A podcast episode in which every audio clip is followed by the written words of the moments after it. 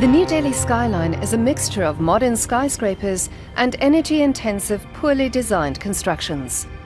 Carbon emissions from buildings are often neglected in the climate debate, but in India, buildings alone and their construction are said to contribute up to 40% of energy-related carbon emissions. Architect Nilanjan Bhowal has been designing sustainable, functional buildings for over 20 years.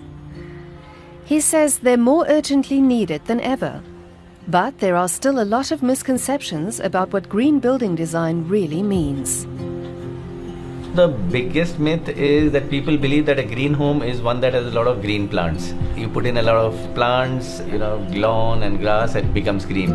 Which is not so. In a green building, it's actually green because it respects nature and it uh, kind of uses the replenishable sources resources and uh, reduces wastage, reduces consumption, and we recycle a lot of materials. One of Bhowal's designs in New Delhi is famous for being India's first five star rated green residential building called Green One. It's been certified by the research and policy organization the Energy and Resources Institute. Large windows provide lots of natural light while double glazing, a relatively new feature in India, insulates the building, keeping it cool in India's hot summers. The building also generates renewable energy and harvests rainwater. It's able to capture 75% of its water needs and also saves lots of electricity. It costs more to build this way, but these features pay off over time. I think it is still worth it if you spend 10% more or 15% more and after 5 years it pays for itself and then after that it runs virtually free of cost. And you are giving back uh, to the future generations. You're giving back to the environment. We are now coming into the concept of uh, you know zero carbon net zero buildings which are going to you know give back more than they consume. I think that's the need uh, of the hour right now at the moment, India has around 1.4 million modern homes built with a green concept, which amounts to less than 5% of all residential properties. The Indian Green Building Council hopes to take this number up to 10% in the next two years, and some states have begun providing more incentives to green certified construction.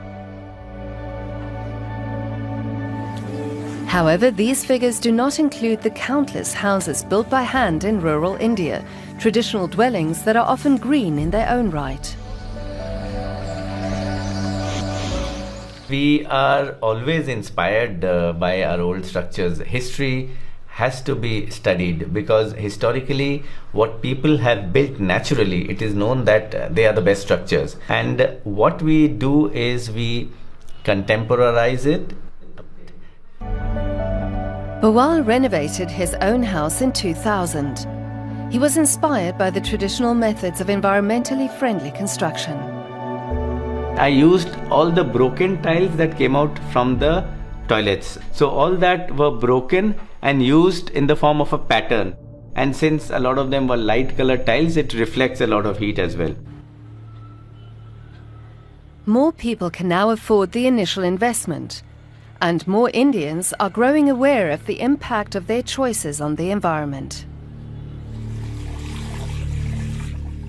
I strongly feel that sustainability has to start from home and you have to adopt a sustainable lifestyle before you want a sustainable and green building. So I think the consciousness has come in and uh, pandemic or not, uh, this will really pick up but I am sure post this uh, COVID situation, we have been receiving a lot of calls from clients saying that let us simplify our homes. Let us keep more open areas. Let's reduce the built up area. Let's go in for more green measures. Let's go and plant more trees because they help in, uh, you know, taking care of pollution as well. Is green building design the wave of the future in India? Architects like Nilanjan Bhowal hope so and are ready to play their part.